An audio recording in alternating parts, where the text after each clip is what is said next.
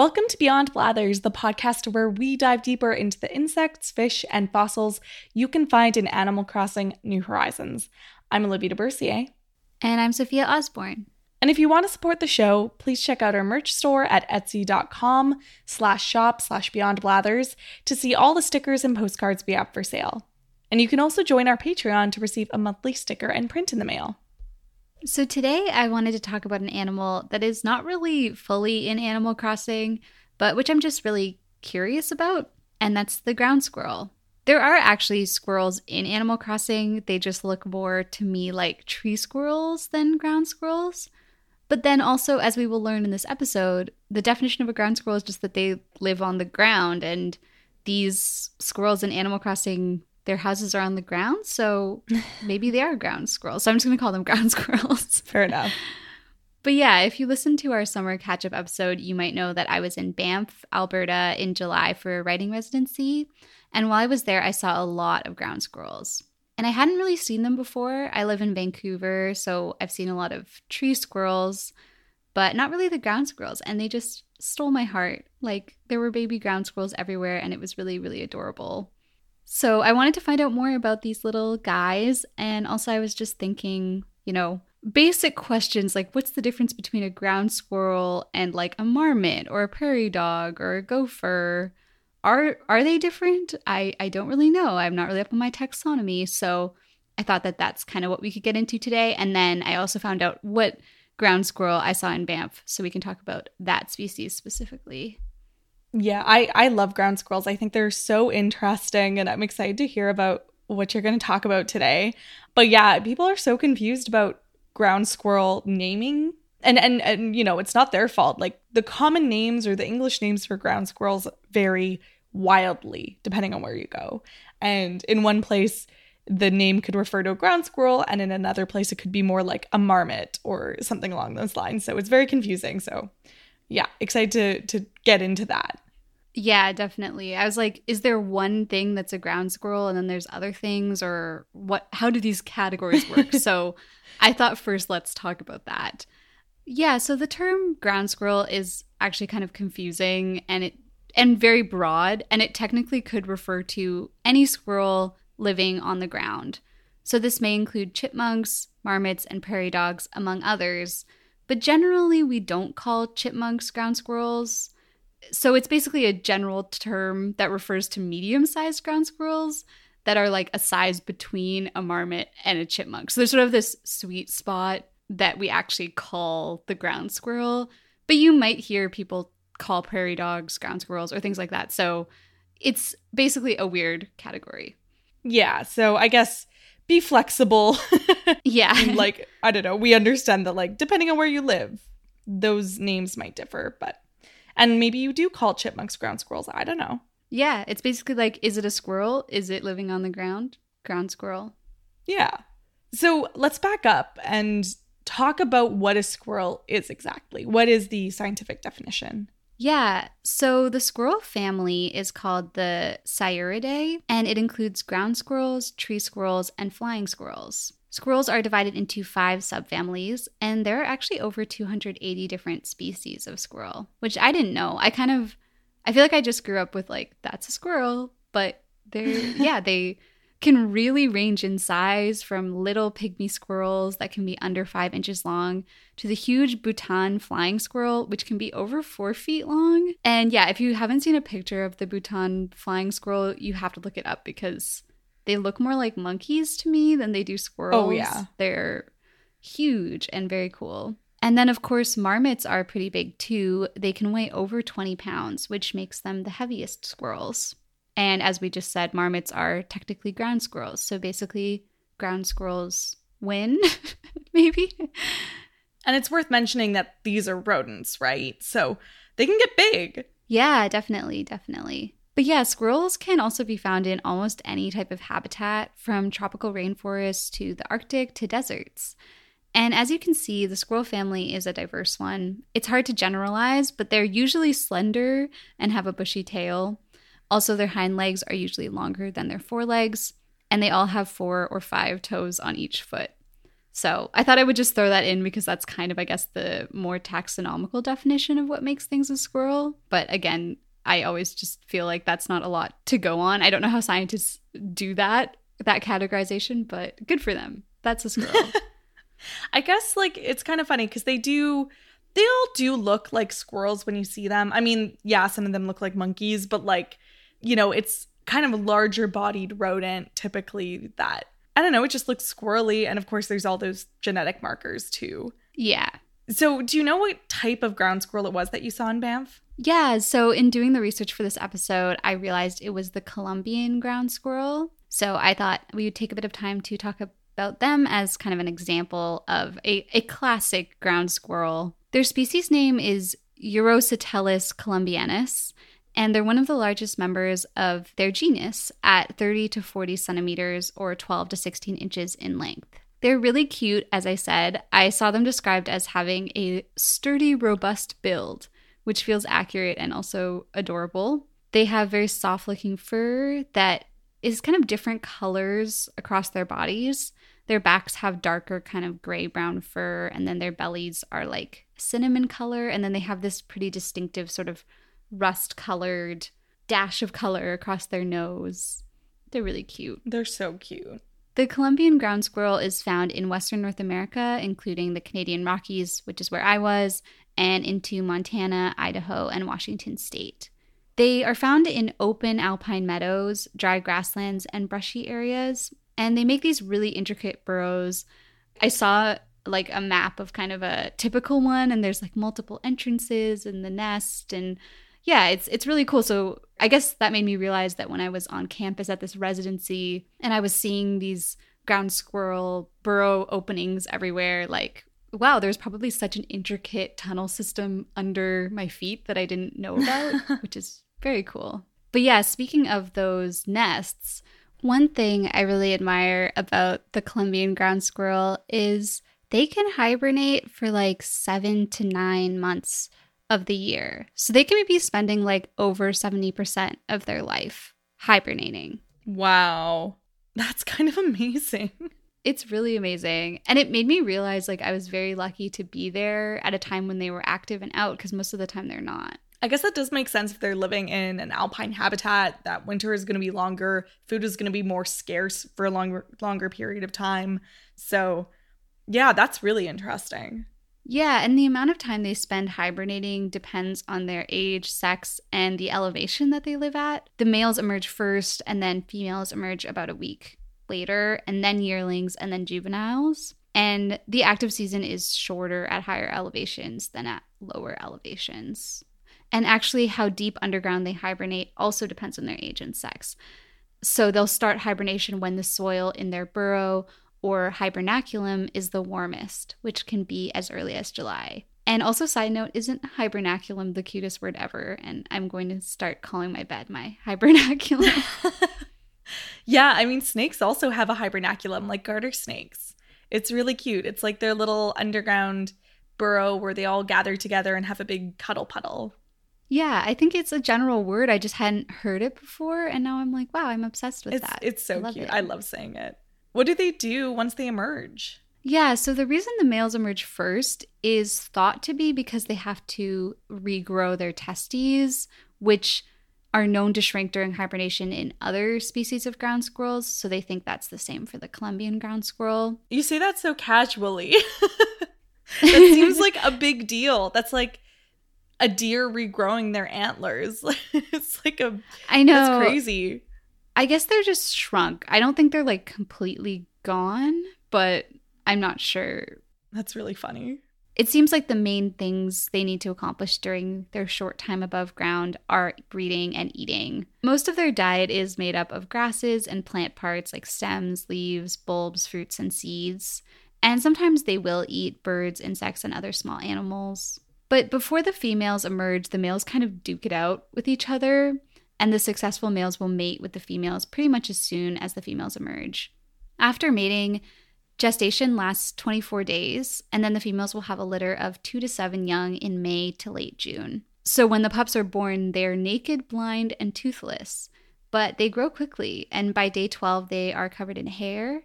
And then around day 17, their eyes will start to open. And then they start emerging into the sunlight outside their den around day 21. And after four weeks, they're able to leave the nest altogether. So I think this must have been around when I was there in Banff. But yeah, this is an important time for the pups because the newborns only really have a short period of time to get ready to survive Oh that entire hibernation. So they're basically just like feeding from their mother's milk the whole time and just trying to fatten up. That's why they're so desperate for people to feed them in Banff. yeah, they're so like so friendly, which we will talk about in a bit. Yeah, I'm sure. But when you see Columbian ground squirrels out of their burrows, they're usually standing up at attention, like on their on their back legs, and it's really cute. And apparently research shows that they spend 50% of their time standing up like that, which is a lot. They have like an intricate la- language of squeaks and stuff to to alert the other squirrels about predators and things like that, but I don't know. They just seem really curious to me. That's probably personifying them, but you know. I mean, they are, I think, curious is fair. Like, they're very inquisitive kind of animals. They're checking out their environment all the time. So I think that's fair. yeah, they want to know what's going on. And uh, can you tell us a little bit about their social dynamic? Like, because they're living in these big colonies. So what's going on there? Yeah, they do live in colonies. I was trying to figure out like how many are in these colonies, but it seems like it ranges quite a bit in terms of like the density of them, depending different elevations and areas. But the females usually stay with the colony they're born into, while the males will leave their birth colony and join other colonies. And just a really random cute social thing is that when the ground squirrels kind of interact or like when they encounter each other, they touch their mouths and noses together and it looks like kissing and it's really cute. Oh, I love that. It's very cuddly. But yeah, sometimes when I was there, they would come up to me and I really wanted to let a baby ground squirrel crawl up my leg. But one thing that I did know about ground squirrels ahead of time is that they can carry bubonic plague. So I did want to kind of look into that for this episode as well. Yeah, I remember learning about that in my like wildlife biology course early in my degree. And that was like one of the things that really stuck with me. I was like, oh, I've fed a lot of ground squirrels in my life, which, you know, in Banff, you're not supposed to do, by the way. In any park, you're really not supposed to feed them. But No. yeah. And uh, so, can you tell us a bit about that really? I don't know whether to call it a fun fact or something a bit disturbing, but that fact. A dark fact. yeah. Yeah, so as listeners probably know, the plague is a highly infectious bacterial in- infection that mainly affects rodents. So basically, ground squirrels are rodents, but it can spread to humans, of course, as we learned during the Black Death in the 14th century. The plague can be transmitted to humans by fleas who will leave sick or dead rodents to find a new host, which could be you or your pet, but it can also be transmitted through direct contact with a sick animal. So, I was reading some prevention strategies for avoiding the plague, like not camping or sleeping near rodent burrows. That definitely made me think back on like when I was in Banff, I went swimming and we definitely put our put our stuff like by uh, burrows. It's hard to avoid them, but it said not to even rest near burrows. Um, and they do, they come up really close to you, but Yeah, that's hard advice to follow. Like burrows are kind of everywhere. They're everywhere, yeah. They also said you should not feed rodents, as Olivia mentioned, and also wear long pants and use bug spray to ward off fleas. And then same thing for your for your pets if you're like going out into the woods or something with your with your dog, you know, make sure that they're being treated for fleas. But I guess I would also say check if this is an issue in your area. I found some specific guidelines for LA County or for Idaho, for example. But overall, as cute as ground squirrels look, you should, I guess, avoid touching them or feeding them, which is also just good advice for animals, like wild animals in general, and just admire them from afar. Yeah. I mean, going back to the like camping or sleeping near rodent burrows, mom, if you're listening, you should turn this off because it'll freak you out. But to like reminder of this, but I guess my parents were camping. I, maybe it was a couple summers ago, and they said it was awful because they accidentally put their tent on what must have been like a deer mouse burrow or something. And all night there were little like mice running under the tent and they could feel it through their sleeping bags. Oh god. and so my mom had to sleep in the car. But anyway, so Oh. it's hard to avoid sometimes. So Yeah, I Yeah. guess maybe look carefully for for burrows. I mean, they didn't get your tent on it. plague, so I mean that's just part of the issue. Like that's just like nature. Also, you just yeah. wash your exactly. hands. I don't know. Luckily, it's not. I don't. I don't know. At least I haven't heard of it being very common where I live. I should put that asterisk, so not to cause people to panic. I was also looking at that because I was like, hmm, is this an issue in Banff? And I couldn't really find any specific things, but it did say, I mean, ground squirrels can also carry other types of infections. So just even if it's not the plague, you don't really want to like catch something from them or get bitten by them or something.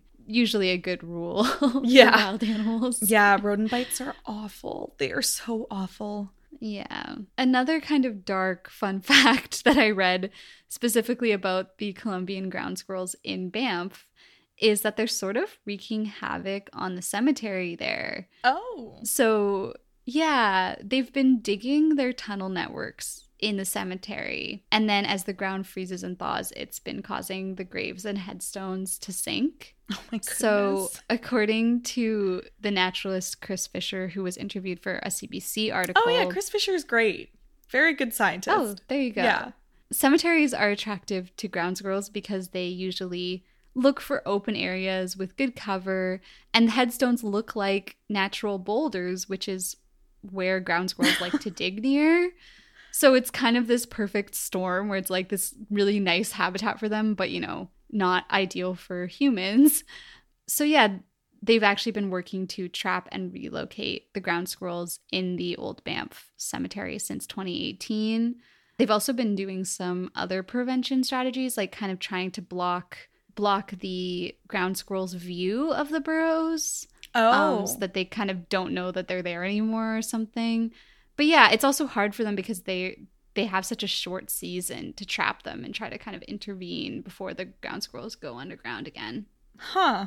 Wow. Well, it's always fun to hear stories of how humans interact with animals because sometimes it's just a little wacky. Yeah, like, and it's funny because that cemetery is right by the Banff Center where I was doing the residency, so I walked by it all the time. Oh, And I'm like, oh, there's yeah, and there's like I think there's big fencing up all around it because I mean there's just so many wild animals there too. Like there's deer, there's Mhm. elk, yeah, Elk, so yeah, I just thought that was an Banff. interesting story. that is a cool story. But yeah, that's the ground squirrel, and more specifically the Columbian ground squirrel. I'm really glad I looked into them. They're they're really interesting, and I just want to emulate their restful lifestyle. I have a cool ground squirrel story I also wanted to share. This is not about Yeah. Columbian ground squirrels, though. This is actually about Arctic ground squirrels. So, Arctic ground squirrels are just, they basically look like Columbian ground squirrels. They're not, you know, they're, yeah, just imagine a typical ground squirrel, but in the Arctic. and something cool is when I was in the Yukon, I took a paleoecology class on Beringia, which is basically so back when during the Pleistocene, when like the late Pleistocene, when most of Canada was covered in a giant glacier, there was this the glacier had sort of sucked up all this water from the ocean. Not that's a dumb way of saying it, but just imagine that. And because the ocean levels were lower, there was this land bridge and that land bridge was right between like Russia and Alaska uh, today. And so you had like a really interesting ecosystem called Beringia there. And a lot of what we know about Beringia, which had all these cool animals, like, yeah, all these late Pleistocene things, like crazy giant cats and all these like Arctic wolf type creatures, lots of caribou, just all that cool stuff. A lot of what we know about how that area looked, and in particular the mammoth steppe, which is a particular kind of habitat, is from Arctic ground squirrel dens. And so what's happened is that way back during the late Pleistocene, these little ground squirrels were grabbing grasses and plants and whatever they could get their little paws on, and they were dragging it down into their burrows. And you know, they would maybe there'd be a flood or something, and mud would fill the burrow and fossilize the burrow and the ground squirrel and all the plants in their burrow. And now, today, you have paleontologists finding these burrows. Uh, most commonly, they're found during the type of mining where basically you they go to like a hillside and they just like power wash the hillside. So they'll do this is called placer mining and when you like power wash the side of the hill, it's actually pretty efficient at finding fossils, including these these burrows. And what they've done is they've looked at the burrows and the types of plants that are in these burrows and they can and and I think in particular they were finding like that the, the tundra there was at least in interior Alaska they were finding that the steppe was sort of this dry herbs, graminoid, sort of grassy area. And it's really cool because they've also realized that like there were more plants than they initially thought were in this Beringia ecosystem during the late Pleistocene. And so, yeah, thanks ground squirrels for showing us what our world looked like all all those years ago. And Arctic ground squirrels can still be found today up over near Beringia. That's so cool. Yeah, they're like little archivists of their time. Yeah, truly. It's really cool. Like you can even I know there have been some studies on like fossilized pollen, and so you can also learn some things from fossilized pollen about how habitats looked back in the day. So, I say the day as though it's like 100 years ago. Like we're talking like 30,000 years ago or so. Way back in the day. way, way back in the day. Actually, maybe later than that. I, I can't remember, but that's so cool. Thanks for sharing that story. Yeah. Well, thanks so much, Sofia, and thanks everyone for listening. I I love hearing about mammals. It's so fun to talk about them. And if you want to support the show, you can join our Patreon to get exclusive rewards, and you can check out our Etsy shop to see the stickers and postcards we have for sale. You can also follow us on Instagram, Twitter, and TikTok. Tune in next week to learn more about the insects, fish, and fossils you can find in Animal Crossing New Horizons. Bye! Bye.